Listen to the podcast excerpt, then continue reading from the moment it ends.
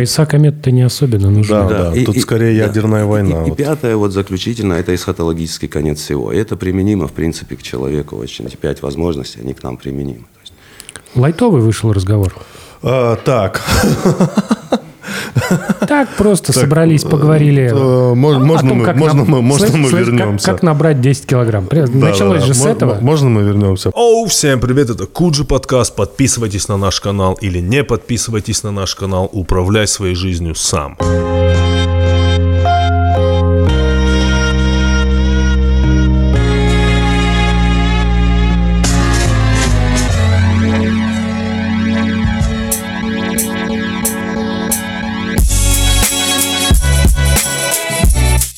Первое, что хочу сказать, хочу сказать спасибо э, Адаму Зубайраеву, Э, мой хороший друг, это человек, с которым мы делали э, Fight Camp. У этого человека есть свой собственный подкаст, который называется Hustle MMA. Вы можете его посмотреть. И наш сегодняшний гость, его, мы говорили с Адамом по телефону, мне его предложил Адам, я такой, так, а почему я сам об этом не додумался? Поэтому накидайте лайков Адаму. Э, У нас в гостях Шамиль Сулейманов. Шамиль, здравствуй. Добрый вечер. А, Диетолог, а, тренер по смешанным единоборствам. А, Можно сказать, что ты спортивный психолог, так можно сказать? В какой-то степени, да, учитывая, что приходится решать и такого рода проблемы. И такого рода проблемы. И, наверное, э, наверное, ты первый, кому я могу из, с кем я лично знаком, кому применить слово сенсей. Спасибо, очень приятно. Да? Э, Что означает слово сенсей? Сенсей, э, вообще я это понимаю как э, человек, который присутствует здесь э, и сейчас ради тебя. А тренер э, – это тот, кто просто считает количество повторений. А сенсей чем от отца отличается? Ну, вообще фигура отца всегда должна оставаться фигурой отца. Да, как раз это понятно. Вплоть до того, что там нежелательно даже брать э, себе там, отчество другого человека или фамилию другого человека. Вот, сенсей, он... э, С сенсеем ты можешь поговорить о том, о чем где-то с отцом ты, тебе может будет или стыдно, или как-то тебе не захочется показать вот свою какую-то несостоятельность или неполноценность в кавычках. Там. А сенсей это всегда поймет, он это должен предвидеть вообще, в принципе. Может быть, отец сенсеем. Э, Конечно, конечно. У нас ярчайшие примеры есть этого. Вот. Покойный Абдулманап э, Нурмагомедов. Ну, то есть, когда у тебя твой человек э, и твой отец, ты можешь прийти к нему и поговорить с ним о всяких проблемах, о своих слабостях, о своих сомнениях, потому что в конечном итоге как бы точат-то именно сомнения. Да, ну, есть такие примеры, даже в моем окружении э, есть, скажем, когда наследственность борцовская какая-то, когда отец борец, сын борец. Вот у меня э, очень хороший мой друг Зелимхан Тунгаев, он когда выиграл чемпионат России, набрал своему отцу и сказал, я стал чемпионом России. Он говорит, а, я думал, случилось что-то, потому что его отец вообще был легендой борьбы. Вот, то есть, э, и у них э, очень красивые отношения были. Они, почему говорю были, потому что его отца уже нет живых, Раймала. А, и они были друзьями. Вот, и мне кажется, что отец и сын, они должны быть друзьями. Ну, э, в основном э, вот эти барьеры создают сами отцы. Потому что какие-то вещи им диктует э, окружающий мир. И они вынуждены подстраиваться под это даже против своей воли зачастую. Вот. Но вот эти дружеские отношения должны быть у сына с отцом. Тут же, понимаешь, такой же сразу возникает вопрос. Ну, дружба – это когда вы на одном уровне стоите. Ты за своим отцом не можешь быть на одном уровне. Понятное дело, что вы не будете ходить там вместе. Что я имею в виду а, степень доверия. М. Степень доверия. Ну, как мы как э, дружбу в таком иде- идеальном виде представляем себе. Степень доверия, то есть чтобы он мог спокойно прийти э, с отцом поделиться, чтобы отец заранее его предупредил о каких-то моментах, потому что он не, мы не можем спрашивать э, со своих детей того, чего они просто не знают. А у нас же как, без объяснения сразу тебя могут там поругать или там наорать на тебя. У тебя просто нету никакой формулы решения в голове еще. Вот эта задача, она на родителях, на отце, ему объяснить, подводные камни показать. Ты знаешь, я вот, у меня есть сын, он занимается шахматами. Это, конечно, тоже спорт. Вот. И э, иногда с этим возникают проблемы. То есть ты знаешь, как правильно, и ты пытаешься ему это объяснить. да, он тебя все равно не слушает. Это какая-то, знаешь, вечная проблема, что он не пережил те ошибки, которые пережил ты, ты его всячески от этих ошибок пытаешься удержать, но это оказывается просто невозможно, потому что, не пережив эти ошибки, он просто не понимает, что ты ему говоришь. Ну, это вот у детей это бывает совсем в, в, в таком, знаешь, комедийном ключе, в духе, ты ему говоришь, не играйся чем-нибудь, когда он совсем маленький, э, потому что разобьешь, а он тебе так абсолютно уверенно, не разобью. Да, бывает. Вот, и ты ему говоришь, ну, ты тот факт, что ты еще не разбил, да, это не значит, что ты не разобьешь. Отсутствие опыта. Просто отсутствие вот, опыта у ребенка. Вот это сложность всегда. Как с точки зрения отца, когда ты пытаешься что-то донести ребенку, э, и он при этом тебя не слушает, ну, как-то вот э, непонятно, что в такой ситуации делать. Чем старше он становится, тем больше он от нас отрывается, э, наши дети. То есть в один момент им начинает казаться, что мы, в принципе, вообще-то ничего и не знаем. А, застряли там в какой-то старой матричной модели поведения, и все, и ни в чем не разбираемся. Здесь просто надо ребенку показывать, что ты шаришь, так скажем. Так. Говорить с ним на одном языке. Вот, а, да. вот поэтому можно я скажу? Я начал смотреть, когда смотрел подкаст Hustle MMA с тобой, на четвертой минуте ты начал говорить, почему тебе нравятся стендапы Дэйва Шапелла. А, ты смотришь стендапы э, Дэйва? Я очень люблю стендап. Очень. Э, потому что считаю, что через э, стендап можно понять о настроении в обществе, о том, что происходит, о чем люди шутят, как они вообще живут. Я спрошу единственное. Ты, ты, ты давно наблюдаешь за Дэйвом Шапеллом? Просто я скажу то, что не касается, мне кажется, его юмора вообще. Дэйв Шапелл до того момента, когда он исчез, на 10 лет, у него был э, Шапел Шоу вот в эти моменты, он был очень худым. Через 10 лет он появился просто здоровый мужик. У меня ощущение, что он курсил. Вот как ты думаешь? Ну, возможно, в Америке это очень популярно. И они, в принципе, вы же знаете, они на антидепрессантах, на всяких этих лекарствах сидят, при том, что э, сами очень так сильно агитируют за здоровый образ жизни. Но я не уверен, не уверен что Но у него прям здоровые руки стали, он огромные. Сам, да, он же сам по себе большой был, то есть у него такая антропометрия. Он изменил образ жизни, и, в принципе, достаточно. А, вот у меня есть совершенно недавний опыт, 7 э, недель а, в Дубае. Даже витамины я не пил. 10 килограмм чистого веса набрал ко мне. Тренеры подходили, говорили, ты что, что ты ставишь? Я говорю, ничего, ребят. Как, как это было? Я, перед этим я еще да. хочу одно уточнение сказать. Мне тоже направил Адам. А, Адам мне сказал, что ты единственный диетолог, который занимается а, с, причем профессиональными бойцами уровня UFC, который разрешает есть мучное, разрешает есть чизкейки и, и так далее, и так далее, и так далее. Они я... просто чрезмерно настойчивы. Не, иногда серьезно я сам их спрашиваю, что бы вам хотелось поесть. Да, кто-то скажет, вот это сахар, это там... Окей, но мне нужен этот удар ему, вот эту точку, которая выделяет дофамин, а, чтобы у него вот это... Ну и плюс у него нету такой сухости в организме, то, что он не голодает, у него нет э, каких-то, какого-то дефицита калорий, он пьет спокойно воду, и он может себе позволить в день такой повышенной нагрузки какой-то, когда его центральная нервная система будет перегружена, чуть-чуть себе небольшой какой-то десертик сделать, э, на обед покушать. То есть нормально, да? Да, на определенном этапе это нормально. Но пару раз было такое, что мне просто приходилось э, заявлять о себе, и были случаи, когда меньше чем за 20 часов до взвешивания у человека было два приема пищи, и помимо этого еще была чашка там, тирамису с шоколадной крошкой.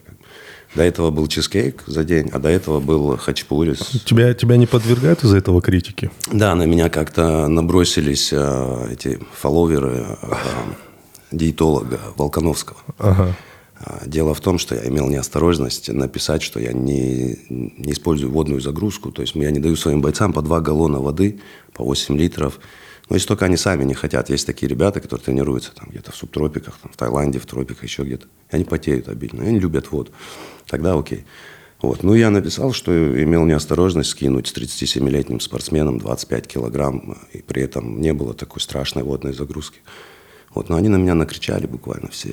Я, я, я, я сразу сказал, я просто восхищен вашим гением. Я так вечный студент, как говорит мой друг Арби. Поэтому все, я ухожу. А что значит водная загрузка? Когда ты заливаешь себя водой, заполняешь клетку водой, в определенный момент перестаешь пить, пить воду, обманываешь организм, то есть и пока он не пришел в себя, ты восстанавливаешь этот водно-солевой баланс. Это стресс для организма, отсюда необходимы капельницы. Чтобы из, я очень много стараюсь общаться с врачами, так как у меня это медицинское образование отсутствует. Я, меня вообще медицина пугает, когда я начинаю анатомию изучать, мне просто страшно становится. Я думаю, как это все работает, просто а, такой глубочайший замысел во всем, и в микро, и в макро. И поэтому я как бы, у меня есть друзья, врачи, мне этого достаточно. Вот. А, и отсюда капельницы необходимы, чтобы обойти барьеры, которые возникают в результате а, обезвоживания. Но я им задал такой вопрос, если мои бойцы не обезвожены, потому что я готовил ребят к, в One FC. А идея это в том, что ты набираешь воду, у тебя да. вес, а потом ты ее да, скидываешь. Да, а потом сливаешь воду угу. просто. Там, э, у тебя заключительный день перед взвешиванием, ты вообще не пьешь воду. А у нас ребята пьют 0,5, там, до 1 литра даже бывает. А, вот в NFC готовили ребят, и там у них такое тестирование, они проходят после взвешивания на обезвоживание. Вот, ну и ребята, с которыми я работал, они спокойно прошли, то есть никакого обезвоживания нет. И нет необходимости у меня в этом IV, потому что я могу водно-солевой баланс и запасы гликогена пополнять исходя из той даты, которая у меня есть э, по этому бойцу, я знаю, сколько ему надо там, на килограмм мышечной массы, чего восстанавливать. Все. Но это подразумевает, что боец э, следует всем этим рекомендациям. Да, есть ребята, которые просто с ними работать одно удовольствие. И э, бывает даже такое, что они просто эту формулу понимают, свою именно индивидуальную, и просто на конечных каких-то заключительных этапах со мной связываются для какой-то коррекции, для того, чтобы убедиться в том, что они делают все правильно и все. А, пару, пару практических советов, Шамиль. Да. А, вот у меня всегда были проблемы с набором веса. А, как, как без, без, грубо говоря, тестостерона заменяющей терапии можно набрать 10 килограмм? Вот на практике. Да, я бы сразу хотел сказать, что сейчас это какая-то повальная мода, и люди стали всяких хлам в свой организм ставить. Э, это нейроэндокринное кольцо, если в него вмешиваться, в его работу, это может вызвать э, очень тяжелые последствия. Поэтому шутить с этим нельзя. И когда я вижу, э, как, с какой легкостью, какие препараты они вводят в себя, мне просто становится страшно за них. Надо в первую очередь наладить режим. То есть надо просыпаться в определенное время. У нас знаете, когда говорит человек, я самодостаточный, я могу, ты свой кишечник не контролируешь, какой ты самодостаточный. Не ты решаешь, когда стенки кишечника начинают э, активно работать, а когда нет. Вот, самодостаточный, мы знаем, кто самодостаточный. И вот. А, Кто? а, все понятно. Вот, поэтому я всегда говорю, вы не можете обойти э, анатомию, физиологию человека, процессы, которые связаны с циркадными ритмами. То есть есть, э, скажем, там у нас выработка тестостерона максимальная в определенное время суток. Это очень легко, эта информация в свободном доступе сейчас есть. А работа кишечника того же, когда максимальная температура тела, когда у нас давление понижается, повышается. Исходя из этого, мы стараемся выстраивать человеку, это называется периодизация просто, простым словом, периодизация. То есть когда у тебя есть определенный подход, который основывается на каких-то а, достижениях спортивной медицины, которая у нас вот там достаточно сильно развита, и там зарубежные специалисты практически все пользуются нашими наработками. Вот Виктор Николаевич Силуянов, э, покойный, часто его вспоминаем. Вот режим нужен. То есть в твоем случае конкретно э, надо пить воду, надо кушать 3-4 раза. Э, первая половина дня это углеводы стараться давать себе и работа на э, большие группы мышц. То угу. есть это ноги, спина, грудная клетка. Э, и вот как, да. какой, какой органический предел набора веса у человека? А, здесь очень легко все. Я всегда говорю так, э, мне не важно, какой у вас бицепс, может быть 50, 30, это не имеет значения. Все должно происходить через призму здорового долголетия. То есть если то, что ты делаешь, позволяет тебе, тебя, э, тебе с утра чувствовать себя хорошо, ты заряженный, живой, тебе хочется что-то творить, работать, вот как Джо Роган, например да, тогда ты на правильном пути. Ну, его не будем, у него там немножко этот, погрешности с, с тестостероном. Да. Есть, да? Да, ну, он так решил для себя. Вот. Я считаю, что надо этот момент отодвигать максимально. То есть, когда у вас реальные проблемы с тестостероном, и ничего уже не помогает вам, да, тогда можно вмешиваться. Но старайтесь отодвинуть этот предел как можно дальше.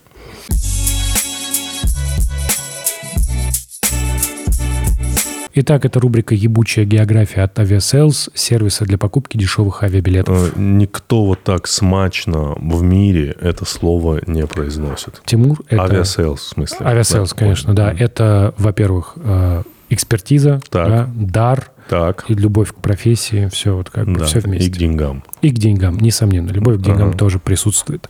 Итак, давай поговорим про... Что ты знаешь про христианию? Про что? Ну, христиане. Христиане. Звучит как выдуманная страна, да? Ну, такой я такой, типа, христиане. Что это? Короче, Это, это остров. нет. Это... Это, это, это направление. Нет. Помидор? Нет. Ну, Ну, давай. Мог бы быть помидор христиане. В Копенгагене в 70-е годы а, была заброшенная база в центре, прям военный городок. Вот. И в какой-то момент, да, потому что 70-е годы, бурление было всякие, сквотеры захватили этот военный городок. Просто захватили. Э, Два вопроса. Какого рода бурление и что такое сквотеры? Бурление – это в смысле социальные некие процессы, которые приходят, приводят к тому, что все кругом ходят и протестуют. Раз. Сквотеры – это люди, которые решают где-то поселиться, не имея на это должных э, юридических оснований. А, я понял. Люди, которые принципе- наживаются на бурлениях. На бурлениях Окей. называются, наживаются, наживаются. Вот. Очень понятно. Они сломали стены, э, стен, которая а, а, огораживала этот военный городок, и захватили его. Просто стали там жить. Стали там жить. И это находится в Кристианхавен район. И поэтому этот конкретно, он назван в честь короля Кристиана, и поэтому этот конкретный кусок Копенгагена получил название «Христиане». Дальше в течение последних, последующих 40-50 лет их пытались оттуда выгнать как-нибудь, но не получилось. Поэтому в центре Копенгагена у тебя есть район, который, ну, как бы официально, не офи- официально, неофициально является отдельным государством, построенным на обломках условно военного городка, военной базы, называется Христиане. Я ровно минуту себя удерживаю от, э, от в честь короля крестьян Диор. Зря ты себя удерживал, потому что в целом это очень хорошая шутка. Нет, Андрей, вот здесь, конечно, ты мимо. Итак, это была рубрика «Ебучая география» от Aviasales, сервис для покупки дешевых авиабилетов.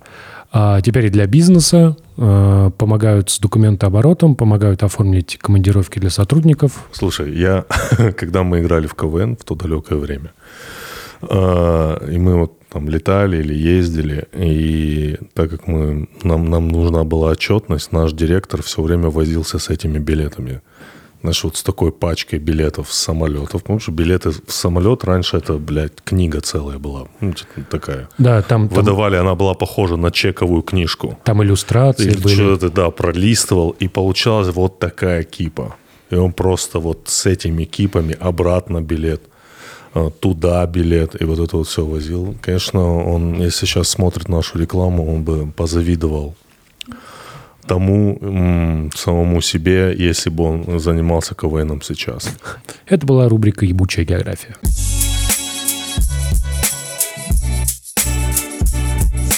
Наш предыдущий гость, это был сомнолог.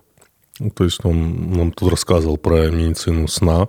Э, Мы, кстати, не сделали опрос, сова или жаворонок. Ты, ты сова или жаворонок? Сова. Сова. Страшная, просто. И еще это связано с тем, что ребята в разных часовых поясах находятся. А, Не, ну ты был совой, когда был молодой? Всегда. Всегда? То есть во- во сколько у тебя комфортное время ложить? Ты вот сейчас про периодизацию. Вот твой комфортный режим. Во сколько ты ложишься спать, во сколько надо вставать? Если я до 12 часов мне надо куда-то ехать, работать, что-то делать, мне очень сложно бывает. до 12 часов дня. Да, у меня пик активности начинается во второй половине дня. То есть чем ближе к вечеру, тем более я активен.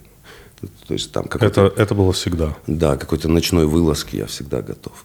Поехать куда-то, проехать тысячу километров, пройти пешком. Это, ну, я имею в виду такой а, маршрут какой-нибудь пройти Э, в понятно. горах Осетии, например. Э, Также, когда ты приходил в Fight Camp к нам, э, люди, которые, с которыми мы все делали, которые занимались производством, продакшеном, они были немножко удивлены, как ты ребятам... э, чем ты заинтересовал ребят, бойцов, это, я так понимаю, ты практикуешь, это как бы тоже часть твоего тренировочного процесса, это дыхательные практики. Да, дыхательная техника Вима Хофа. А, Вима Хофа, да. И вот мы с, Ан- с Андреем очень тоже много обсуждали вообще дыхание. И э, ты можешь нам вот э, рассказать? Я тоже, когда тренируюсь часто, мне все время говорят, дыши, дыши, не дыши ртом, дыши носом, не сиди, встань, дыши, дыши только носом, дыши только носом. И мы вот с Андреем, когда говорили, мы пришли к выводу, что вот даже когда ты хочешь успокоить свою нервную систему, и тебе многие психологи говорят, что тебе надо отсчитать раз, два, три, четыре. Это, это же и есть дыхание, это счет. Ну, в каком смысле, да. Э, Твоя практика, она, эта практика, точнее, она для того, чтобы успокоить и контролировать свою нервную систему, да? Я тебя просто замечу, что, ну, как бы дыхание — это у тебя есть нервная система, ну, как бы есть процессы, которые ты контролируешь сознательно, и, грубо говоря, которые ты контролируешь бессознательно. Вот каждую секунду у тебя в организме что-то там разлагается, там кровь течет. Ты вообще этот процесс не контролируешь, по большому счету. Но вот э, есть единственный, по большому счету, процесс в организме, который оба, обе эти вселенные, сознательную и такую несознательную, связывает. Это дыхание. Вау, серьезно? Нет, ну как, ты можешь разговаривать и вообще не думать про дыхание. И в этот момент оно автоматическое. Но ты можешь задуматься и начать дышать осознанно, и это начнет, например, если ты начнешь очень быстро дышать, это увеличивает, там, я не знаю, скорость э, работы сердца, это начинает, там, организм начинает приводить в, приходить в такое состояние активности, потому что ну, ты как бы сообщаешь ему, что вот, ну, что-то происходит. Он при, при этом, если ты просто вот сидишь такой, такой и очень напряжешься, попытаешься выработать как ну, адреналин, например, чтобы все, весь этот процесс запустился, не получится. Ты не контролируешь этот процесс сознательно. И вот дыхание, именно поэтому большинство техник, ну, связанных с дыханием, они такие, ну, как бы это работает в обе стороны.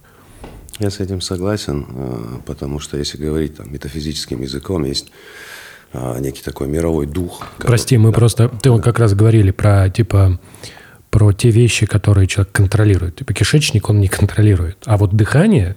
Зрение, закрываю глаза, я тебя не вижу. Да, но ты можешь его представить и вообще можешь его уместить в своей голове всю Да, я- вселенную, у тебя еще оста- останется место там. Я вас представляю. Да, это знаешь, как говорят, вот взгляд трехлетнего ребенка, обращенный в небеса, он может вместить в себе все.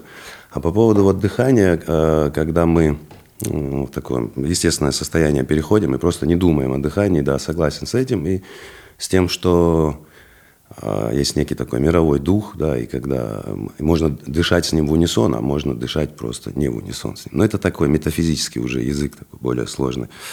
Вот, по поводу Вима Хофа, для меня первое правило этих дыхательных практик, я не хочу никаких, а, знаете, там, а, трансовых состояний, какие-то переходы, какие-то манипуляции с медитацией, меня это не интересует совсем. Я хочу, чтобы у человека в этот момент была абсолютная ясность, и этот процесс был подконтролен ему, чтобы он вот эту автоиммунную систему, которую более 20 лет ставила академия, академическая наука, там, э, возможность м, манипулирования управления и под сомнение, вот, Вим Хоф доказал обратное. И необходимо, чтобы человек э, контролировал вот это свое дыхание свое состояние. Мне надо, чтобы он находился здесь и сейчас со мной. Э, Это как в процессе какой-нибудь анаэробной тренировки, да, когда кислородное голодание у спортсмена. Я могу у него спросить дату рождения, потому что мне надо понимать ясность, насколько он здесь и О, сейчас. прикольно. Да, потому что он может э, и в бою вот это вот, чтобы он э, был здесь. Осознание себя в определенном пространстве, а, это очень важно. Он И должен... что, получается? Да, можно сказать, что это работает. Я просто, когда вот я, например, плаваю, и ты когда плывешь, и уже, ну, из-за того, что я думаю, я прям чувствую, как у меня уг- угнетаются когнитивные функции через там 40 минут плавания. У меня, я прям чувствую, как у меня рассыпается мышление, я не могу мыслить так, как я мыслил 40 минут назад, и я про то же самое думаю, потому что я обычно думаю про математику. Вот, и я чувствую, как она так начинает вот э, распадаться, я уже с трудом могу считать э, эти, как его, э, ну, сколько я проплыл разов. Вот. Это забавно. То есть потенциально ты говоришь, что вот при анаэробной тренировке все равно можно вот в течение, условно, 40 минут сохранять... Вот... В течение определенного времени это уже зависит от человека. Не, я понимаю, понимаю, да, я имею в виду, что есть, понятно, что Да, типа, осознанность, типа три вот эта часа там... в голове. это- Э, Хорошо. Прикольно. Я, допустим, не контролирую свою нервную систему, очень, можно сказать, агрессивный иногда бываю, особенно когда это касается там каких-то некоторых моментов. А, и Я могу себя успокоить дыханием?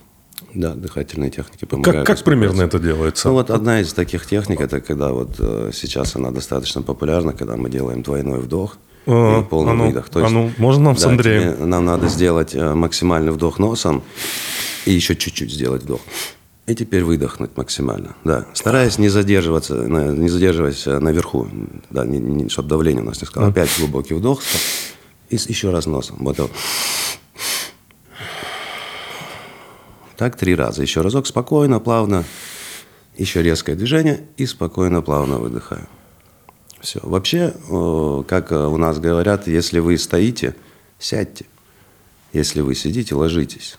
А еще помогает вода. Пойти умыться холодной водой, помыть руки по. Это тоже очень хорошо помогает, потому что у нас нервное окончание и вот это со- соприкосновение с водой человека. Потому что мы знаем, гнев – это такое огненная, огненная эмоция. А вода – это эмоция спокойствия. А- это вещество спокойствия. Проблемы с концентрацией. Тоже можно, можно как-то успо... можно, да. Проблемы с концентрацией – это же проблемы с нервной системой, да, скорее всего, тоже. Ну, это может быть миллион разных вещей. Да, ну, например, это вот я тебе сейчас рассказывал, что у меня проблемы с концентрацией просто потому, что накапливается усталость. Организм такой, все, у него нет возможности тратить энергию на концентрацию, потому что, типа, концентрированное состояние, у тебя на самом деле больше всего э, энергии в твоем теле жжет мозг. Вот он как бы, ну, на самом деле у тебя из-за того, что мозг большой, вот, и в довольно маленьком черепе, э, человеческий череп не очень большой, там очень изощренная система его, например, а, охлаждения. Вот там, например, просто чисто, чтобы у тебя сходилась физика, то есть количество выделяемой теплоты, количество отводимой теплоты, чтобы он не перегревался. Вот. И поэтому любые интеллектуальные, в том числе концентрация там, или, я не знаю, какое-то резкое напряженное мышление, это все, что по возможности как бы стара- лучше не делать с точки зрения экономии энергии. Поэтому это всегда очень энергоемко. Например, когда вот люди решают олимпиады, берут с собой шоколад. Шоколад, он же, он так работает. Ты его съел, он тебе чуть-чуть дает вот этой вот, э, типа, какой-то такой условно пищи для мозга, но это очень короткий промежуток. Причем следующий кусок, он будет условно в два раза менее эффективный. То есть это такая история, что ты обманываешь мозг, как будто ты типа, ну, плотненько поел, калории пошли, он такой, «О, отлично, есть энергия. На самом деле ее не появилось. Сахар в крови подскочил, Да, просто да, да. инсулин, сахар и Вот. дофамин также. И у тебя все, и ты такой, типа, поддерживаешь кон- Э, концентрацию. То есть ты советуешь каждый день э, дышать, грубо говоря. Ты, ты, ты сам вместо медитации, я правильно понимаю, выбрал... Да, я советую, во-первых, вот человеку разобраться во многих вопросах, э, связанных с ним самим, избавиться от ложного «я». Потому что если у меня бывает возможность дотянуться до кого-то из людей, я в первую очередь задаю им такие очень простые и очень сложные вопросы. Вот у меня есть такой трюк, я прошу своих друзей иногда э, представить, что кто-то, указав на меня пальцем, говорит, а кто это? И практически все говорят одно и то же. А, это Шамиль, он брат, брат братан, тренер и там, чеченец. Я всегда говорю, окей, Шамиль – это имя, полученное, ну, которое по рождению я получил. Я могу взять себе имя Абдель-Харим или Абдель-Джабар спокойно. Либо взять себе французское имя. У меня была такая возможность. Там, Пьер Дишар или что-то в этом роде. Вот. А бр- брат, братан – это такой статус социальный. Он был сегодня брат, завтра Кондрат. А, Тренер – это функция. Мы не хотели обидеть никого из Нет, контрактов. нет, ни в коем случае, ни в коем случае. Да, э, это, это тренер – это функция, потом я, в принципе, могу другие функции в обществе выполнять, а а, слово «чеченец» – это национальность, а, которая появилась там относительно недавно, и, в принципе, сами мы себя называем по-другому. И, возможно, мой пра-пра-пра-прадед вообще не слышал этого слова. Ну и плюс есть еще такое понятие, если ты себя отождествляешь с каким-то другим народом, да, и одеваешься, как они, следуешь их традициям, то ты принадлежишь к этому народу, то есть ты растворяешься в этом народе. То есть это все понятия такие, то, что называется ложное «я», этикетки. И проблема в том, что человек зачастую, он ставит знак равенства между собой, например, и вот э, тренером, функцией своей, или статусом, или национальностью, и полностью растворяется вот в одной из таких этикеток, забывая о своей настоящей вот этой сущности, о своем а, вот от э, факте свидетельствования, о том, что он свидетель, о том, что он скидывает какие-то завесы с окружающего его мира, это его не интересует. Он должен быть или Лос-Анджелес Рэмс, или там Интер Милан, или что-то должно у него быть. Он должен раствориться в чем-то обязательно, потому что он будет испытывать ужас. Чем ближе он к своему вот этому «я» настоящему, тем ему страшнее. Поэтому ему надо сбежать, раствориться где-то в чем-то, в обществе. Вот. Это фундаментальные вопросы. Там все наши проблемы. Э, то есть, то есть надо сначала вы, вывести свое я. Надо, я, кстати, часто об этом думаю тоже. Надо хотя бы постараться понять какие-то вещи э, с точки зрения вот логики, здравого смысла, да, оставив там какие-то привязки, просто это, потому что логика – это то, что может объединить э, большую группу людей, которые придерживаются разных взглядов. Ты и, знаешь, да. у детей нет с этим проблем. У детей, да. У детей, у, у детей нет проблем с тем, что вот, ну, как бы сейчас у, у маленьких, потом, когда они вырастают в подростков, там как раз все вот это и появляется – все вот это вот... Э... Эгоцентризм, нежелание признания ошибок своих каких-то. Они просто, ну, как бы, когда находится в том переходном периоде, ему просто очень хочется чему-то принадлежать, и поэтому он старается интегрироваться во что-нибудь, и там появляются в том числе вот эти вот наносные вещи. Со мной это тоже происходило. Ну, со всеми происходило. Да. Это вот та, та история, которую невозможно объяснить. Э, э, будет так, вот подросток, ты типа творишь фигню, он такой, нет. Вот. И я говорю, что у детей нет с этим проблем, они типа у них, если ты спросишь, кто ты, он тебе так просто скажет, там, ну, вот, там, сын мой скажет, я Кирилл, типа, а, вообще нет проблем. Хорошо, я вам, умным людям, задам вопрос. А, от, отсюда, из приземленных. Не скромничайте. Отсюда, из приземленных. Что делать, если человек не может сказать действительно, кто он, потому что боится быть непонятым всем обществом? Допустим, я много чего хочу сказать. Очень много всего. Но у этого есть последствия. Андрей Юрьевич. Я... Воду пил. Во-первых, я хотел... Слушайте, преподаватель МГУ, я не стану. Ой, Шамиль, взял, навесил на меня сейчас это. Э, преподаватель МГУ, да, да. Ну, в данном случае это актуально. Зацепил за нее. Ну, то есть некоторые вещи же мы просто... Я хотел первое, что, во-первых, вот то, что обсуждается, это вообще не возвышенные вещи. Это вещи максимально приземленные, потому что они касаются каждого человека. Возвышенные вещи, это когда мы говорим о Боге, о Вселенной. О человеческом факторе. Вот. А, а ты говоришь, мы говорим, вот ты, кто ты. Это максимально вот касается тебя. Это невозвышенная вещь. Вторая вещь, ну, типа, если ты не можешь быть собой, да, это проблема. вот так. И Нет. большинство внутренних как бы диссонансов у человека из-за этого происходит. Самое страшное – это когда человек не соответствует самому себе. Потому что такое бывает постоянно. Вот, например, в, в науке так бывает у человека. У него амбиции одни, а вот видно, что его создали для другого, да, но ему вот то, что у него получается, и у него вот то, где он должен бы был сказать какое-то веское слово, его не интересует, понимаешь? Ему хочется сюда, может быть, потому что все вокруг этим занимаются.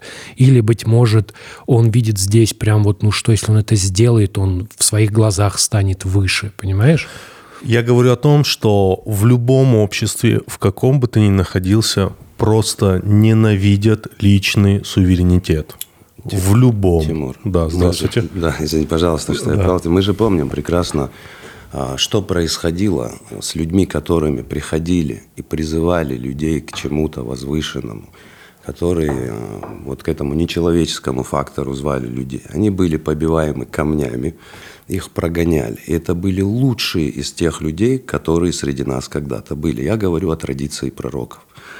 А дело в том, что Тут опять надо чуть-чуть... Да. Что ты имеешь в виду под словом пророк? Э, мы сейчас Традиция говорим... пророков. Да, мы сейчас э, говорим... От Адама до Иисуса, мир им всем и благословения до его второго пришествия. Это традиция пророков. Это священные писания, через которые Всевышний нам рассказывал о себе. Это законоположения, которые передавались от одного к другому, это традиция пророков. То есть это люди, которые приходили, чтобы сделать нас, адамическое вот это вот, э, вот эту вот цивилизацию лучше.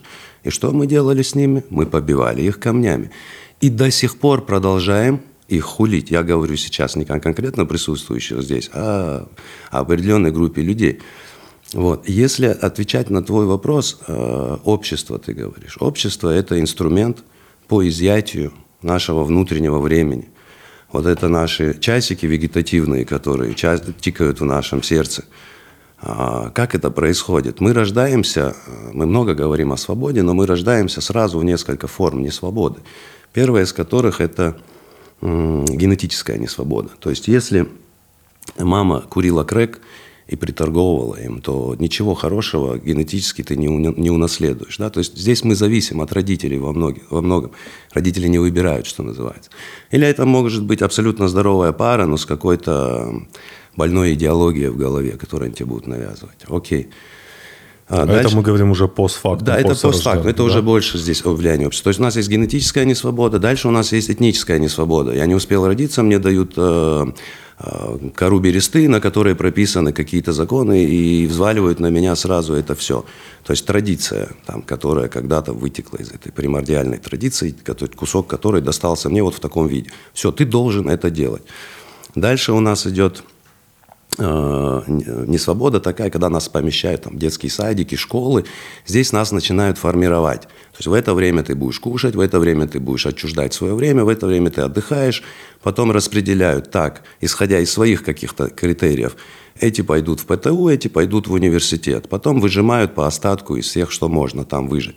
И человек, что он делает? Он просто полностью отдает свою жизнь этому обществу. Он идет на компромисс с окружающей средой, и говорит, я готов на все, только защити меня от этих страшных людей, которых ты самой выдумываешь, и защити меня от стихийных бедствий, от зноя, от холода, не дай мне погибнуть от голода, а я пойду с тобой на любой компромисс, потому что человек, живущий в ложном «я», он, по сути, предатель. Он готов на все, лишь бы не испытывать боли.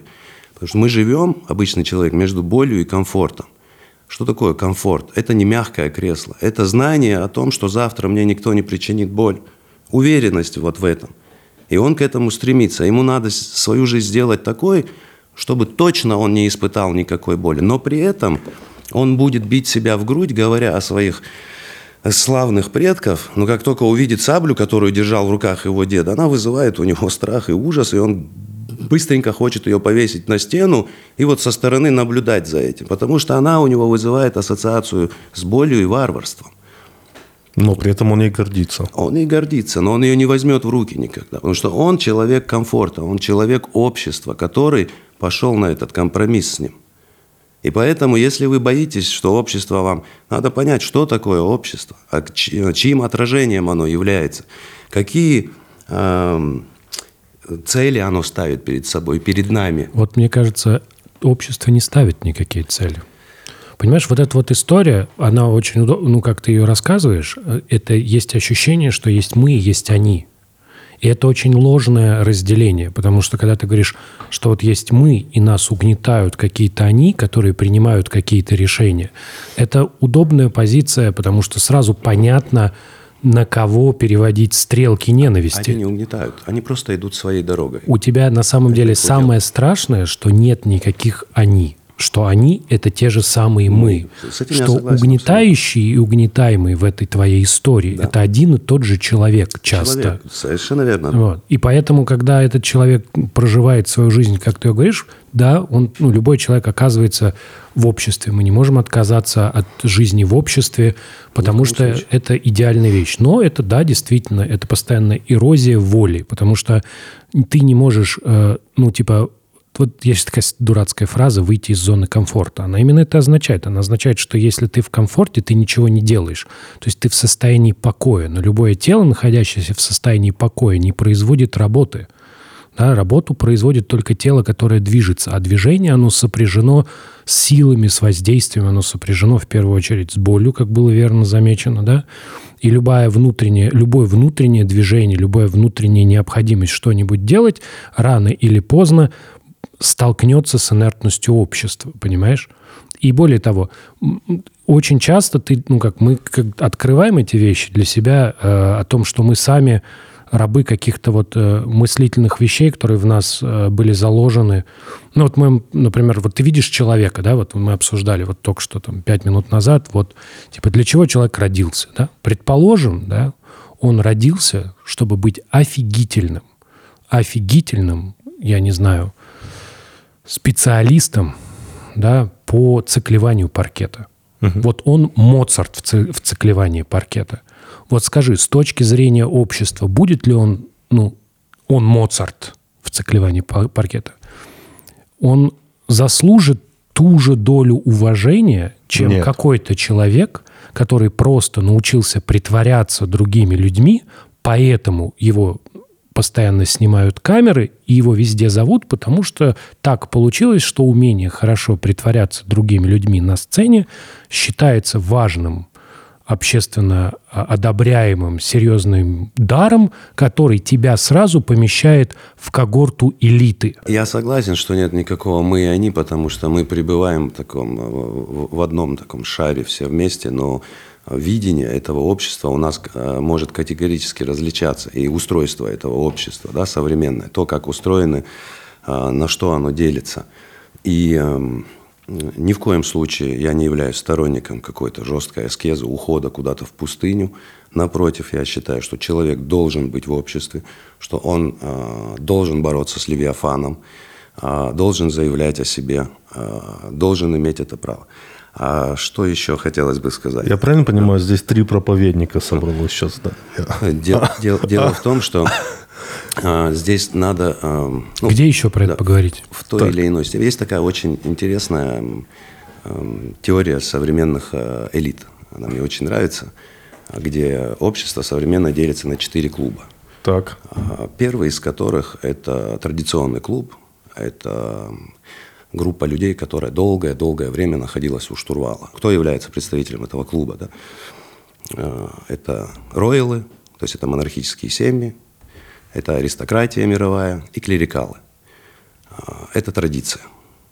Они все находятся, скажем, в одной лодке. Вот. Дальше у нас есть э, либералы и современные неолибералы, да, которые это люди свободных профессий, которые появились, когда появился средний класс, когда появилась возможность думать больше у людей, когда вытащили людей из их медвежьих берлог и просто этот большой город их насадили, так скажем. И э, вот этот ли- либеральный клуб, он, э, можно сказать, э, спонсировал вот эту Первую мировую войну, где половина стран, проигравших, вынуждена была оплатить контрибуцию и снова вынуждена была обратиться к этим ребятам, э, людям свободных профессий. А, Вот. Эта схема понравилась. Вот. И они ее, можно сказать, провернули еще раз. Это Вторая мировая война. Вот. И произошли такие коренные изменения в обществе, когда представители вот этого либерального дискурса, они вышли на первый план, на авансцену. И то, что мы видим сегодня, это такая жесткая сцепка идет между тради- традиционалистами, да, там сторонники консерватизма старого уклада и либералами, там сторонники нового уклада, которые уже... э, Ну, тебе не кажется, что ты когда так опять же говоришь, ты говоришь вот они, что как будто есть какая-то теория Да, заговора? потому что, нет, я не говорю ни о какой теории заговора. Джордж Буш когда-то вышел и сказал, что существует теория заговора, его никто не обвинил в том, что он говорит о теории заговора. Не-не-не, у меня просто был, мы- у меня был хороший А, разговор. Андрей, Я, я- Это- я это- извинюсь, я просто маленькая ремарка. Я почему... Мы вернемся. Да, я сейчас почему- скажу, да, про, про бе- белые... Прости. Не- я просто про, про белые американские элиты мы как-то обсуждали, и я подумал, что ну ведь в семье Кеннеди, наверное, никто не сидел. Вот во всей семье, начиная вот, ну, типа, Кеннеди, папа Кеннеди, дедушка Кеннеди. Я в элитах не разбираюсь. Просто ты в России такую семью ну, практически не найдешь, потому что начиная с какого-то момента так получилось, что ну, много кто сидел по разным причинам Кстати, где-то да. с начала века. А вот у тебя есть целые целый выводок людей, так плохо говорить, конечно, которые вот они вот как бы в такой, в сферической ситуации существуют. Но типа как модель, вот давай так, я просто хотел Да. поправить, да, что как объяснение какой-то ситуации, когда ты берешь модель, главное не пытаться, когда ты описал модель, искать вот этих людей. То есть конкретно Это вот... некая он- решетка просто. Да, да, да. То есть, когда ты взял лист и такой, типа, вот у меня список 9 либералов, Да, да, да. да. И Ни еще- в коем случае мы не клеймим никого. И я, как человек, который за то, чтобы у человека была свобода выбора, свобода воли, каждый человек волен делать свой выбор. Просто когда я говорю «они», и этим я хочу сказать, что я не имею к этим людям Ты еще двух, двух не назвал. Мы... Да. И э, вот это у нас были там, скажем, традиционалисты, либералы, и есть... И, и да, можно я да, быстро да, прерву? конечно, А, в этой стране просто слово «либерал», оно ну, достаточно деградировало. деградировало, А, и оно ругает. Ты же это не Да, вкладываешь в чтобы это. мы не нарушали законы логики, Да. я прошу наших э, слушателей заглянуть э, в словари и посмотреть этимологию Слово слова. либерал. Да. Не будем, давайте отделим вот... э, Для меня это скорее экономический термин. Нет. Ну, свобода рынка для меня лично, я так это понимаю. Это нео как раз либералы. Неолиберал. Да, неолибералы это как Куда раз- мы зашли? Окей. Я думаю, это пойдет на пользу людям, если они чуть-чуть почитают там Джона, Да. Джона Лока или еще там других э, представителей этого клуба. Дальше у нас есть такой клуб, который э, от такого страшного латинского слова «радикс», «корень». А, это такой радикальный клуб. Это, а, это люди, которые зача- зачастую, вот особенно в современном мире мы видим, он может быть по форме радикалом, а по содержанию может быть просто марксистом. То есть он может быть каким-то представителем такого либерального дискурса, но форма у него очень радикальная. Он бросает вызов, он может прятаться где-то в колумбийском лесу, как Фарк, например. Но, по сути, он марксист. А есть чистые а, радикалы, которые бросают вызов существующей системе, как это сделал Авраам, например, мир ему, когда бросил вызов власти Нимрода, который объявил себя Богом. А, Или как Иисус мир который говорил, нельзя мамоне служить и Богу. То есть богатству и Богу. Или кесарю отдавайте кесарева, а Богу Богова. И когда его Понтий Пилат спросил, ты ли царь иудейский? Он мир ему ответил, царствие мое не от мира сего, ибо если бы было от мира сего, идущие за мной подвязались бы. Почему? Потому что он не претендовал а, на вот эту власть. Потому что м, традиция пророков, она стоит гораздо выше всего этого. Выше вот э, того, что мы видим перед собой, выше традиции, выше либерального дискурса. И все эти люди, они были э, антисистемные в каком-то смысле. Они были против э, пирамидальной формы власти, против фара- фараонической формы власти. Э, это абсолютная свобода. Э, Свобода, которую искал Авраам, мир ему. В чем она заключается? В отрицании ложных концепций. То есть он э, находился на той территории, где люди верили в солнце, луну, звезду, но он видел, что это все ограниченные э, солнце, которое заходит, и что все эти концепции, все эти концепции, они ложные. И только преодолев все эти ложные концепции, он пришел к истине. И инициировал себя как вот человек, преодолевший все эти барьеры. Смотри, давай поставим мысленный эксперимент. Вот мы говорим, традиция пророков. Предположим, появился сейчас пророк. Вот есть Э, человек. можно я перед этим задам вопрос? А что такое пророк? Можно... Ну, это человек, через которого говорит Нет. Бог. Ну, это- через которого это что-то... А- Объясните мне, как человеку абсолютно нерелигиозному, это не религиозный вопрос. это не религиозное понятие Нет, пророк. конечно. Мы Да, мы- сейчас, я когда говорю, мы, мы говорим там в отрыве вообще от Прости, помнишь, я тебе- привязки там... э, к религии, да? Да, да, Помнишь, А, я тебе хорошо. рассказывал про святого Антония? Нет. Я говорил, что мой любимый святой – это святой Антоний, потому что он проповедовал рыбам. Да, который с рыбами. Вот. Почему он проповедовал рыбам? Это, на первый взгляд, очень смешно. а Потом, если над этим подумать, это не смешно. Это когда ты настолько не можешь держать в себе, что ты хочешь сказать миру, что ты готов разговаривать с рыбами. Ты знаешь, что они, он не, не было такого, что у него поехала крыша, и он ждал, что они ему ответят. Но просто это нужда, его так звало сердце говорить, просто озвучивать, что он говорил с рыбами. Простите, Шамиль. А, Есть такое выражение, что каждый пророк посланник, но не каждый посланник пророк. Потому что не каждый из посланников пророчествовал о том, что будет происходить в будущем. А Кто-то приходил, э, чтобы привести в порядок э, существующее положение вещей. Ну, согласно там, нашей традиции, их было более 100 тысяч. Там, каждому народу был послан увещеватель. А кто такие пророки и в чем их миссия? Мы, вот у нас говорят адмимот, язык Адама. Мы знаем, что из лингвистики там, современной, что все эти 10 языковых семей, они восходят там, к одной большой семье. А дальше уже вопрос, появилась ли она в результате перетягивания дубинки обезьянами, ну, я утрирую, конечно, либо это божественное откровение, которое было неспослано Адаму. Потому что мы знаем, что он был посвящен в идею вещей, в концепцию вещей. Имена вещей ему были известны. Без языка Вообще, он их половину назвал. описание. Но это описание ему было раскрыто и дано, оно было ему Всевышним. э, так же, как и сознание, как операциональная система, которая позволяет нам сделать что? Мыслить. Человек не может мыслить, не используя один из известных ему языков. Я сижу, I'm sitting, что я see, мне надо какой-то язык, мне нужен, чтобы подумать. Поэтому мышление и речь, они взаимосвязаны. Как, как мыслили самые древние люди? В смысле? Ну, у всех древних людей был язык. Воп- вопрос, было ли их мышление похоже на наш. Ну, помнишь, к нам приходила Тимонова, и она рассказывала, как мыслят змеи.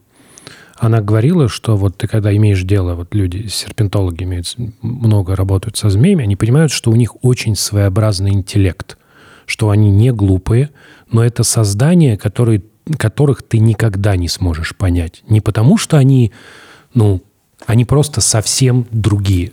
Вот Мех- они, Механизм принятия решения. да, да, они, они ведут себя, принимают решения, что им нравится, что им не нравится, как они себя ведут в ситуации, как они реагируют на какие-то вещи.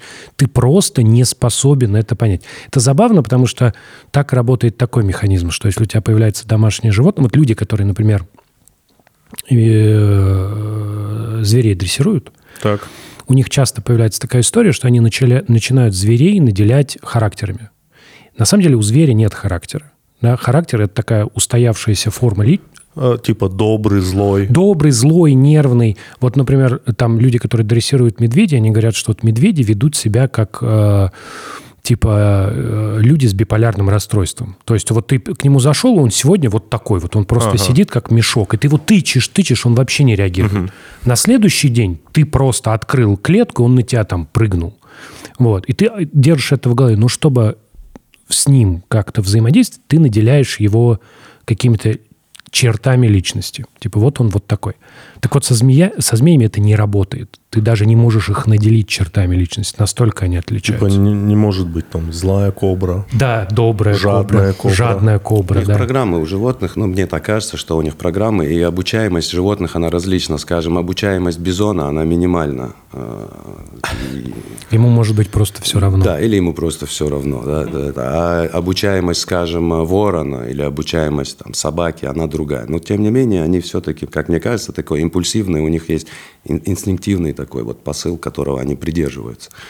Вот. А здесь мы говорим о, о- языке, э, который эм, позволяет человеку раскрыть вот этот инструмент мышления, который, в свою очередь, позволяет нам обнаружить фактор сознания, фактор свидетельствования, фактор нетождества. Э, Вот это фактор столкновения и того ужаса, который мы порой испытываем от столкновения вот этой нашей материальной части и духовной. Вот есть такой очень красивый, необычный э, обы- э, традиция такая на Кавказе, когда маленького ребенка долгое время запугивают какой-то местностью, лесом или полем кукурузным. И, и- но не говорят конкретно, что там живет какая-то лирнейская гидра или медуза горгона. Просто говорят, ох, это место, это место, это место. И это 7-8-летний ребенок. А потом ему могут дать какой-нибудь нож или топор и сказать, тебе надо пойти на край леса и закопать его. И вот один из моих близких э, друзей рассказывал мне о своем таком опыте, и что он почувствовал тогда, и как он это осознал спустя годы. То есть ты должен идти очень медленно. И он говорит, я шел, и меня начал охватывать ужас, вот этот экзистенциальный ужас. И он говорит, ну я не понимал, чего я боюсь. В этот момент я понял, что я двойственен, что я состою, может быть, он это осознал позже, но он говорит, я почувствовал, как я разделился. И одна моя сторона мне кричала «беги, беги, беги, беги». Вот это материальная твоя часть, которая бежит от боли. А воля, которой мы наделены, и посредством этой воли, он говорит, я сумел сковать этот ужас, взять себя в руки, дойти до этого места, закопать и вернуться. Этот э, обряд помогает э, обнаружить этот зазор в человеке. Зазор между духовным и материальным, который есть в нас. И природа этого духовного, она отличается от природы окружающего нас мира. И э, любая попытка раствориться, отождествить себя с внешним миром, как попытка человека, который сдал квартиру в Воронеже, уехал э, куда-нибудь на Бали, э, сел на пляже в позе лотоса, поставил ноутбук и фреш, И его попытка раствориться с окружающей средой, которая может просто его затопить, намочить холодным дождем, или какой-нибудь недоброжелательный болезнезиец ударит его битой, заберет его ноутбук и будет пить его фреш. Хотел Окружающая фреш. среда, она недружелюбна к человеку. Вот что я хочу сказать. Мы живем с вами вот здесь, в Москве. Если я выйду и начну улыбаться, большая вероятность того, что мне начистят моську. Понимаете? И попытка раствориться в этом окружающем мире, она обречена на провал. Вы будете висеть в таком световом мешке на древе этого мира. Это просветление, а я говорю о пробуждении человека, о встрече со своим «я». Прикольно, что тебе вообще не нравятся, судя по всему, практики, связанные с медитацией Нет. и с, с этим вот во всем. Я не говорю, что мне не нравятся практики медитации. Я просто не являюсь их сторонником. Я не могу говорить... понял. Ну, да. да. За- за- затушить свои мысли с утра, которые вызваны, опять же, это взаимосвязь. Я, пон- я понял, там. это, это забавно, что это как раз полная противоположность, потому что как раз, э, ну что такое медитация? Медитация, когда ты слушаешь идеальные, ну там, какой есть, как есть формула, что идеальная медитация – это когда ты, твой внутренний э, монолог, который всегда, он затих. То есть, когда у тебя нет мыслей. Вот когда у тебя нет мыслей, не просто ты такой типа, ну, я ни о чем не думаю. Вот сейчас ни о чем не думаю я. Вот. А просто тишина. Я хотел вот что, вернемся. Мне, у меня хоро- хороший был вопрос про традицию пророков. Вот мы говорим, вот, предположим, у тебя есть пророк сейчас. Но это же типа абсолютно бесполезно. То есть у тебя, мы живем в пространстве такого шума, мы живем в пространстве, где каждый человек, вот Тимур как-то хорошо сказал, типа главная проблема там, тех же социальных сетей, что тебе может написать любой. Просто любой человек тебя может найти, тебе написать, и потенциально, если ты там где-то галочку не поставил, тебе придет от него сообщение. На улице такое невозможно, к тебе не подходят незнакомые люди. И вот на фоне вот этого шума, да, еще на фоне этот шум еще многократно усиливается, да, ну, один человек его голос, пусть даже подкрепленный, да, что он может? Знаете, когда-то а, Ламартин, французский философ, сказал, если мы возьмем для оценки э, величия человека три критерия. Первое – это э, величие цели его, которое он призывал. Второе – это скудность средств, с которыми он стартовал. И третье – это достигнутые результаты. Он сказал, никто не сравнится с пророком Мухаммадом, вассалям. Мы знаем, что пророки всегда были в меньшинстве. И Иисус, мир ему, и Моисей, и Авраам. А, Это не тот случай, когда подавляющее большинство будет за ними следовать. Нет.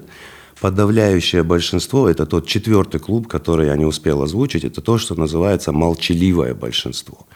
Это те, кто готовы к этому компромиссу э, с обществом, они готовы подписать что угодно, так в кавычках.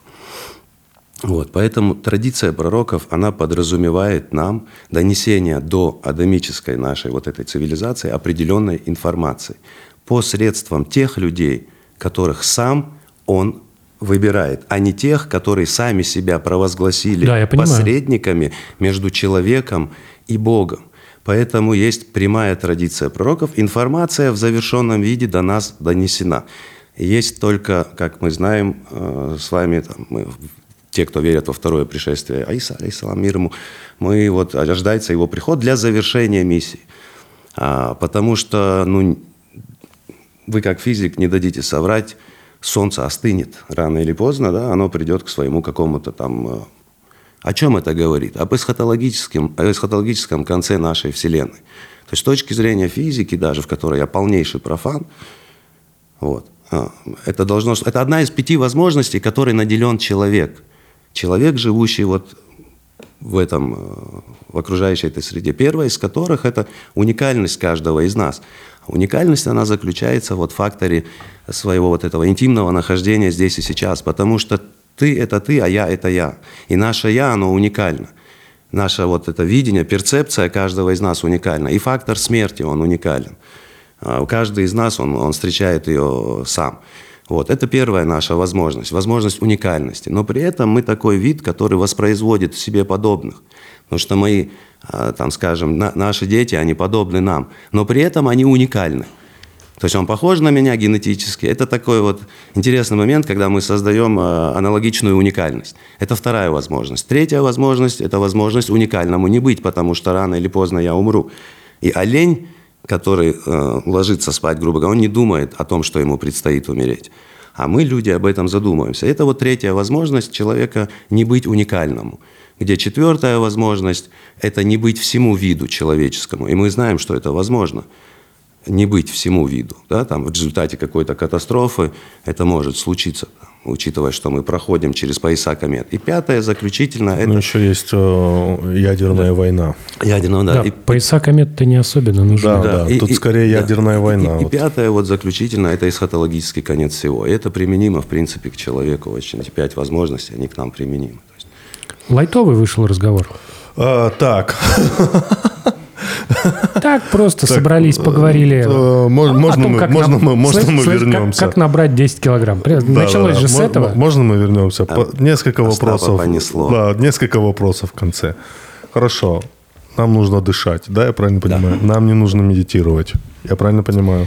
Нам нужно дышать. Сейчас на меня набросится вся йога-комьюнити. А, я, так я хотел спросить про йогу. Да, если вам э, нравится и хочется заниматься йогой, занимайтесь йогой, дышите, э, впадайте в какие-то, как вам кажется, другие реальности, да, когда вы э, вот из коллективного бессознательного, из этой кастрюли борща начерпали в свое индивидуальное бессознательное.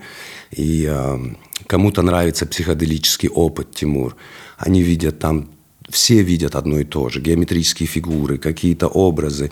Когда эти карты памяти начинает это искаженное сознание твое поднимать. Но у тебя в тарелке то же самое, что в этой кастрюле с борщом. Капуста, картошка. Ты не выходишь ни за какие другие, ни за какие границы. Понимаешь? А, самоконтроль. Вот как себя самоконтролировать? Допустим, ты, ты, ты как бы занимаешься с людьми, которые занимаются ну, насилием, грубо говоря, да, законным. Что ты им советуешь в плане самоконтроля? Вот как им контролировать себя? Вот как, как вообще нам всем себя контролировать? Вот самоконтроль. Все зависит от того, какие вот, какое мировоззрение у спортсмена, с которым я работаю.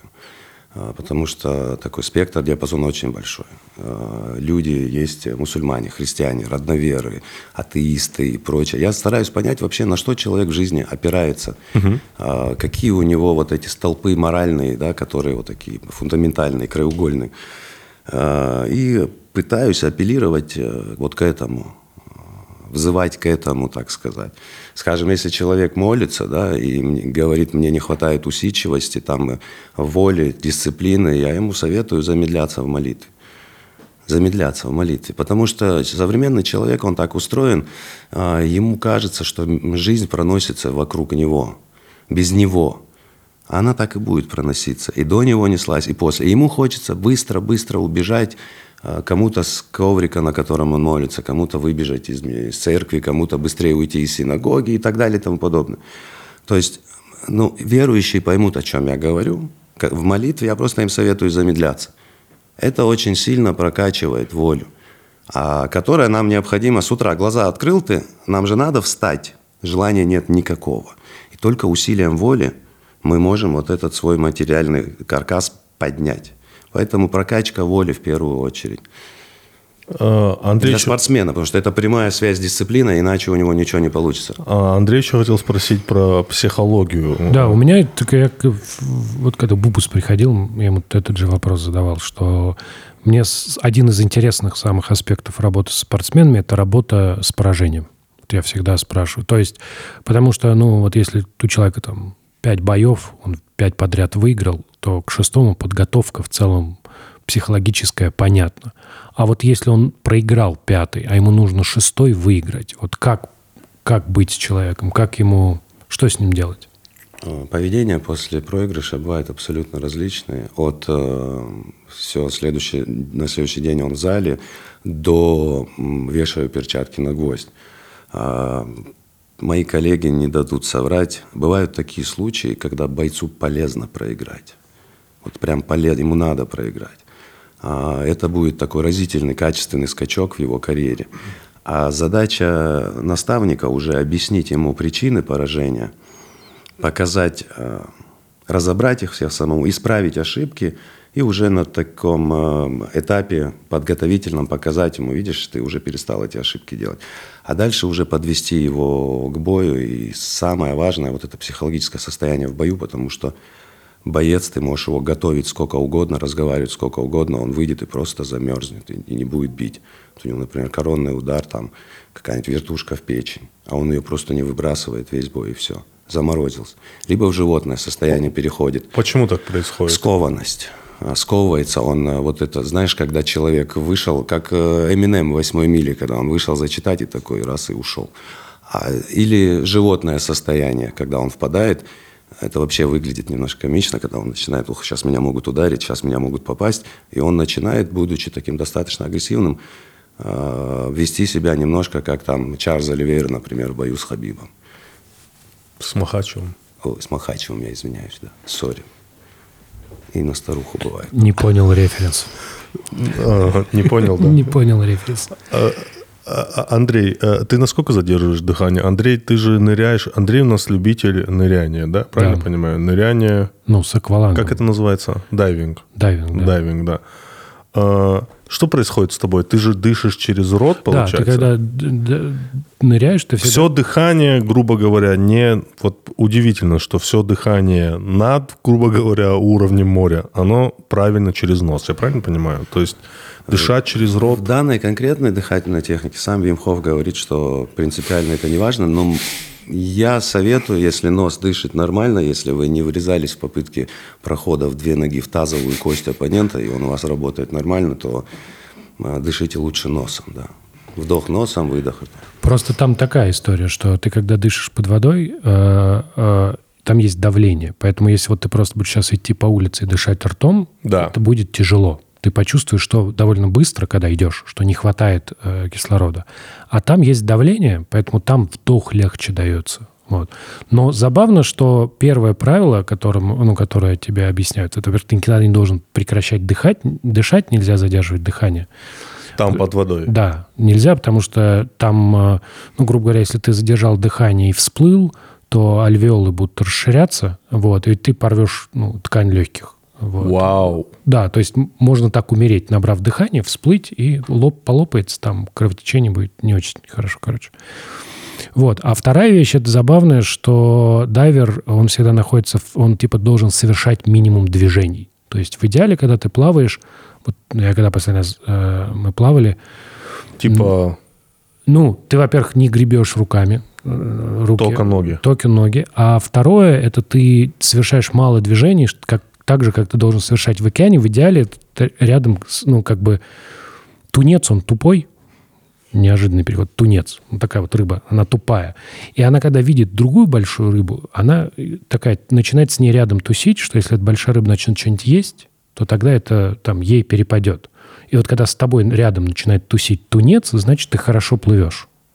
Вот, вот, ну, А, даже так. ну, ты плывешь, а он такой думает, что ты рыба, он вот такой рядом, с этой стороны поплавал, а, а он же быстро плавает, он как раз У тебя с этой вот, стороны кстати, поплавал. хороший был бы никнейм Тунец. Тунец? В кавычках. Ну, Да-да-да. это же обратное. Да, вот. И ты такой, типа, в этом смысле ты совершаешь минимум движений. То есть там вся идея именно в этом, что ты ничего не задеваешь и совершаешь минимум движений. Энергосбережение максимально. Да, по возможности. Э, Со всеми спортсменами, с которыми ты работаешь, ты им советуешь читать вообще?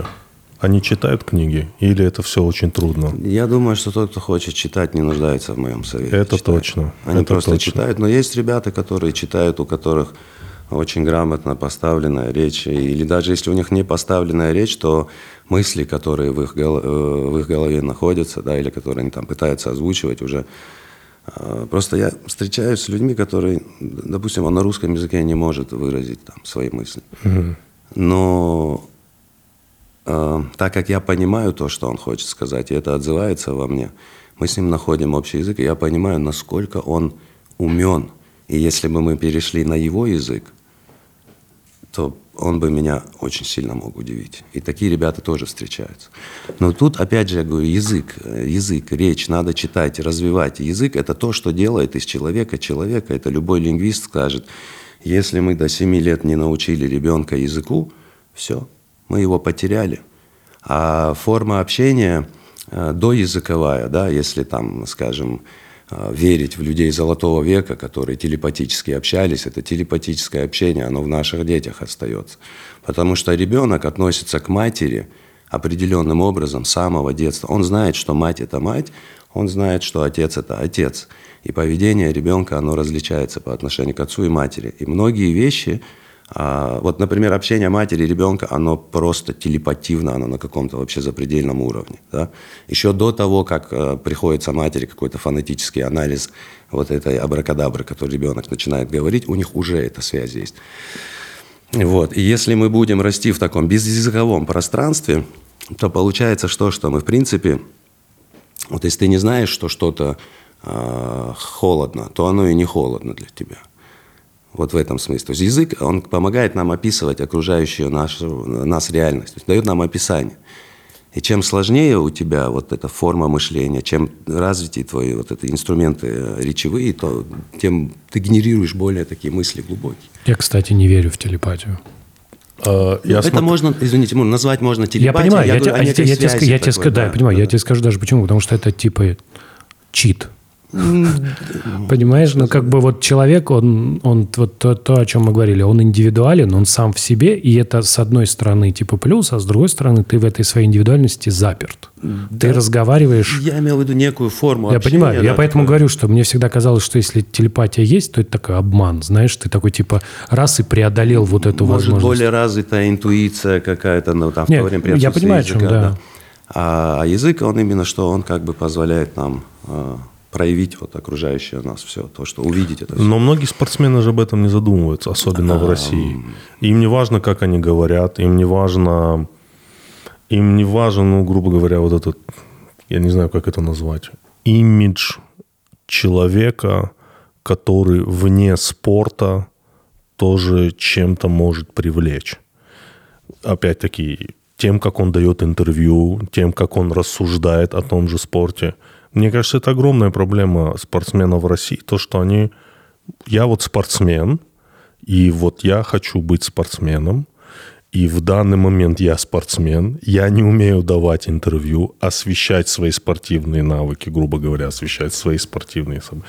Мне кажется, это огромная проблема российских спортсменов, то, что они вообще не хотят учиться. Это срез общества. Если мы возьмем такой кусок пирога их, да. среди них можно встретить таких э, ультрамаргиналов и люмпманов. Э, можно встретить пассионариев, там, э, таких рыцарей духа. Абсолютно разные люди там встречаются. И у них очень разные цели. Для кого-то это просто часть его пути жизненного. То есть он не может э, не драться. Ему вот хочется драться, ему хочется бросать себе вызов. Был такой Энсон Инуя, сейчас мало кто его помнит, Ямато Дамаси его японцы прозвали, дух Японии. Он выходил и мог боксировать там с Игорем Вовчанчиным, хотя он не боксер. Он выходил и боролся с борцами. То есть он на их поле пытался себя испытать. Это old school. А сегодня немножко все поменялось. Там. Сегодня бойцы нового поколения. Но среди них есть такие прям ярко выраженные, такие old gangster, такие настоящие гангстеры в смысле ММА, угу. как бойцы старой школы. Да, там. А, типа Жорж Сен-Пьер, а, или это, это уже New School? Типа Дона Фрая. Я понял. Да, Рубаки, который, типа моего тренера Кристофа. Например. Мимо меня референс, подчеркиваю, да. Продолжайте, я, продолжайте. Я, я, я имею в виду, это такие ребята были, которые за минимальный гонорар могли драться. Ага. Вообще. А сегодня э, условия, контракт, это хорошо, я только рад за ребят, я сам за это всегда ратовал, но Никого не обвиняю, они же, я же говорю, это срез общества, и они абсолютно разные. Мы знаем, что мы не сможем всех под одну там, а я вот, а я вот за то, чтобы все изучали восточное единоборство. Знаешь, как вот, вот хороший пример это Валентина Шевченко, да, да. правильно говорю? Ее называют в UFC женщина эпохи Ренессанса.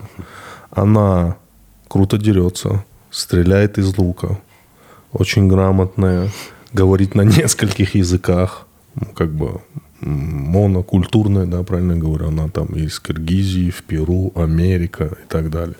Я вот почему-то, я, причем и мужчины, и женщины, мне кажется, вот это вот, вот именно изучение восточных единоборств, не именно преуспеть, да, вот не, не преуспевание, не достижение каких-то там результатов. Это бы работало, так. если бы такая возможность была предусмотрена. Вот мы Все. час назад обсуждали школу и то, что социальные нормы так устроены, что попадая в школу, начинается соревнование, кто лучше. Но это соревнование не в смысле, которое, знаешь, типа делает человека лучше, а которое говорит тебе, да, что ты должен просто в системе следовать определенным правилам. Когда ты говоришь изучение единоборств, ты примерно говоришь, давайте, пусть, давайте сделаем так, чтобы в школе люди учили математику, изучали ее. Так так же есть. Нет. А что делают? А я не знаю, что они делают в школе. Типа у тебя... Подожди, что, Ну, что как? мы все это время делали Нет, в школе смотри, с математикой? смотри. Да. В школе вы делали следующее. В- Вы учили некий набор, А ты? некий, некий набор, некий набор Да. схем решения задач, Да. чтобы потом, продемонстрировав, что ты эту схему умеешь применять, получить хорошую оценку. Вот что происходило. Математика как наука – это набор идей. Не очень большой, кстати, набор.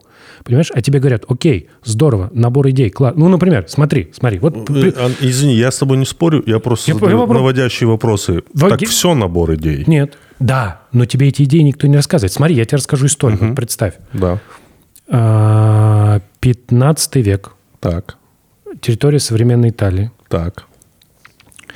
Значит, у тебя наступает момент, когда в э, обращении появляются деньги.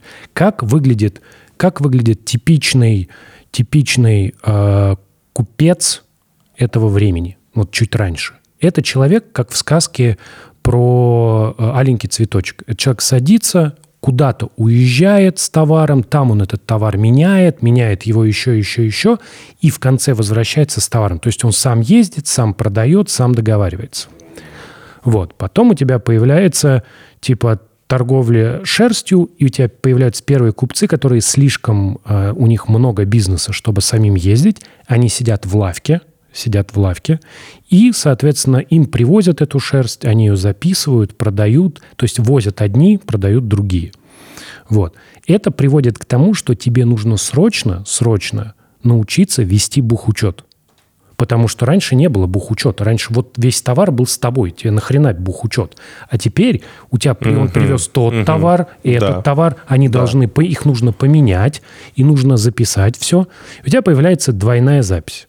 Теперь бухгалтеры на тот момент, это были люди, которые знали математику. Они их не учили в школе математики в нашем понимании. Они, в шко- они изучали такую книгу, которую написал э, Фибоначчи, тот, который числа Фибоначчи Да. придумал. Вот. Там были разные идеи, разные числа, примеры задач. Вот. И эти люди очень быстро осознали такую вещь. Они поняли, что на самом деле, когда у тебя есть товар, важна ценность товара. То есть, когда ты манипулируешь товаром, то есть ты продал что-то, купил следующее, продал это, купил следующее, на самом деле твоя, ты производишь некие манипуляции, а ценность товара остается, что это некоторая, некоторая абстрактная величина, которая не имеет отношения к сути товара. Ты торгуешь шерстью, ты торгуешь э, специями, неважно, ценность товара важна. Да? Ну и они придумали такую вещь, как алгебра символическая, которую в школе учат. Знаешь, вот а плюс б в квадрате равно а Ага, квадрат плюс ага. 2b. То есть ты сейчас реальную Да, историю рассказал, да. нет, не пример. Ага. Вот. И в чё, теперь, когда я тебе сказал, что вот этот смысл вот этих вот формул был в том, что люди подумали, не, не надо числа подставлять, надо уметь правильно манипулировать с ценностью. Вот ценность, она такая абстракция. Поэтому, когда ты пишешь а плюс б, ну, не надо конкретные цифры подставлять, надо работать с этим выражением а плюс б. Ты умножаешь его на а плюс б, получается а квадрат плюс 2аб плюс b квадрат. Все, ты вот как бы понял, ты провел манипуляцию с ценностью вне зависимости от ее сути. Вот в чем была идея этой алгебры. Когда у тебя в седьмом классе рассказывают эту, вот, ну, все вот эти формулы заставляют учить, тебе это никто не объясняет. Это да. Тебе говорят, вот теперь буквы будут. Буквы можно вот так умножать, вот так складывать. Поехали. И еще будет система оценки, э, от которой ты будешь чувствовать себя некомфортно. И у тебя будет падать самооценка. И В 80 глазах еще твоих родителей. Конечно, твоих родителей, твоих сверстников, 80% э, А потом людей. ты пойдешь на историю, и там мы тебе много чего И вот уже... расскажем А потом, и сманипулируем твоим сознанием. потом человек выходит из школы И идет так- на- так- нет, и такой говорит, Восвояси. И говорит, и понуро. говорит, и говорит Да. нахрен это нужна математика. Мне вот все, что мне рассказывали, в жизни никогда не пригодится. Хотя надо. Так, И, и увлекается историей. да, и все. Увлекаться историей. Потерян. Звучит интересно. И увлек- И идет, Я да, и идет в реконструкторы. идет, да. Я, я просто считаю, что и- история самый токсичный предмет, который вообще возможен. Может быть, в этой стране, я не знаю. Манипулятивный такой. Бы. Да, да, да, абсолютно, абсолютно, абсолютно. Историю надо заменить, как бы это не звучало. Ну, это мы, мы, мы каждый, мы очень, мы Да, на протяжении всего Не свежая идея не свежая идея, мы на логичный прот- подход к этому, к истории. Логичный подход. Ну, как, как у нас кто-то здесь сказал, э, который тоже кого-то процитировал, я не помню конкретно кто и кого процитировали, у России самая непредсказуемая история. Мы все Прошлое, да? Да, конечно. Самое Прошлое. непредсказуемое Это прошлое. Интересно по поводу прошлого России. Вот, э, ну, все мы что-то говорим, стоя на плечах у титанов, правильно? Какой-то накопленный опыт у нас есть, и исходя из этого, и вот я сегодня тоже все, что Прости, я, говорю, да. я закончу мысль. Ну, теперь ты понимаешь, да? Ты просишь не просто, типа, ввести э, единоборство. Да. Ты просишь, чтобы им учили. Вот научить Из- нет, не учили, изучали. Изучали, вот. Ты Изучали. по сути говоришь, ну ты представляешь себе, это должна быть система, где у разных людей разные успехи, и никто никому не говорит, ну, фу ты лох. Э, э, я, для, для этого подходит дисциплина БЖЖ. Надо правильно называть просто вещи, переводить их правильно. Например, смешанные боевые искусства. Это искусство. Искусство – это накопленный опыт предыдущих поколений. Да. А, а если к этому относиться просто как, если ты ударишь отсюда, то попадет вот так, это совсем другое дело. Во, во, я про это и говорю. Это, знаете, как вопрос айкидо. Если ты задаешь, они говорят, да, это ерунда какая-то. Что, вот айкидо – это накопленный опыт предыдущего, тво- твоей предыдущей жизни. То есть, когда ты молодой, то есть маленький совсем, ты еще не стоишь нормально на ногах. Здесь актуально джиу-джитсу, потому что борьба со спины. Здесь ребенка надо отдавать на джиу-джитсу, чтобы он э, формировался там, потому что он еще твердо на ногах не стоит, а в джиу-джитсу особо такой бросковой техники нет, и все происходит в горизонталях. Дальше, когда он уже чуть крепче на ногах стоит, бросковая техника, ударная техника. Это дзюдо и карате. Я вот мож- Это, да, японская традиция. Да, Тимур? Не-не-не. Вот, то есть ты изучаешь сначала борьбу в партере, борьбу в стойке, ударную технику, а когда ты становишься уже старше, и ты не можешь, у тебя твой организм не позволяет тебе выполнять всю эту биомеханику, ты, по крайней мере, знаешь, как на тебя будут нападать. И вот здесь айкидо... Мелкие будут Да. на тебя нападать. Вот здесь айкидо становится актуальным. Но если ты не знаком с джиу-джитсу, дзюдо и карате, потом это такой путь восточных, японских единоборств, где ты в конце вот заканчиваешь его такой вот полная картина у тебя завершается. В этом смысле айкидо, да. Но если ты идешь сразу учиться айкидо, то, извини меня, ты пропустил. Шамиль, айкидо не смешной вид спорта в, вот в, в данное время. Ну вот это так я спрашиваю. Вот он же очень достаточно такой, ну как бы сказочный вид спорта. Я могу ошибаться. Простите, люди, все, кто занимается айкидо и слушает Для наш меня подкаст. вот, э, прикладные единоборства – это те, которые доказали свою легитимность э, в клетке и э, на улице. Я призываю всех быть сдержанными, спокойными на улице, не вступать ни в какие конфликты. Вот. Но то, что работает, это эффективно. Это джиу-джитсу, это вольная борьба, дзюдо, Муайтай. муатай, кикбоксинг, а, бокс классический, а, тайквондо элементы. Это все работает. Капуэра. А, Капуэра, если ты в лифте застрял, сложно будет. Это да. Когда-то, когда-то любимым фильмом моего детства был фильм э, «Гений дзюдо». Я об этом говорил. Э, Курасава. Акира Не знаю, я Куросава. думал, ты скажешь американский ниндзя. Не-не-не, гений дзюдо. В чем там была идея и сюжет всего фильма? Значит, мастер дзюдо и мастер джиу-джитсу, они боролись за, грубо говоря, вся, вся линия за то, кто будет лучший мастер в городе. И тогда я был за мастера дзюдо. Но один дзюдоист испортил мне все отношение к, к этому виду спорта. И сейчас я на стороне мастера джиу-джитсу. Так, так. Спасибо. Все, Так, так. на этом до свидания. Шамиль, огромное спасибо. Спасибо, парни, огромное спасибо. Пригласили. Э, Мне очень приятно. Это я, как сказал Тимуру, в фильме «Казино». Это, помните, это был первый и последний случай, когда они пригласили ребят с улицы для серьезного дела. Да? Потому что, по большому счету, можно сказать, что я простой а, человек с улицы, который представляет определенное поколение людей, не побоюсь этого слова, поколение, там, рожденное в СССР, я как человек, который хоронил Брежнева, еще можно сказать, да. Э, мне хотелось бы что сказать э, ребятам, вообще спортсменам, э, людям, там, представителей вообще различных религиозных там, деноминаций, конфессий, там, этнических групп, чтобы они чуть-чуть поменьше отождествляли себя вот с этими этикетками, о которых я говорил. И немножко больше думали о том, вообще, кто он такой. Потому что каждый из нас уникален, и вот об этой своей уникальности человеку стоит задуматься. И о том, зачем он здесь находится. Потому что у всего, что вокруг нас есть, куда бы мы ни бросили свой взгляд, у этого есть кто-то, кто это сделал, и у этого есть предназначение. И если я говорю, что у крышки или у салфетки а, есть предназначение, а у человека нет, то я ставлю человека ниже уровня салфетки.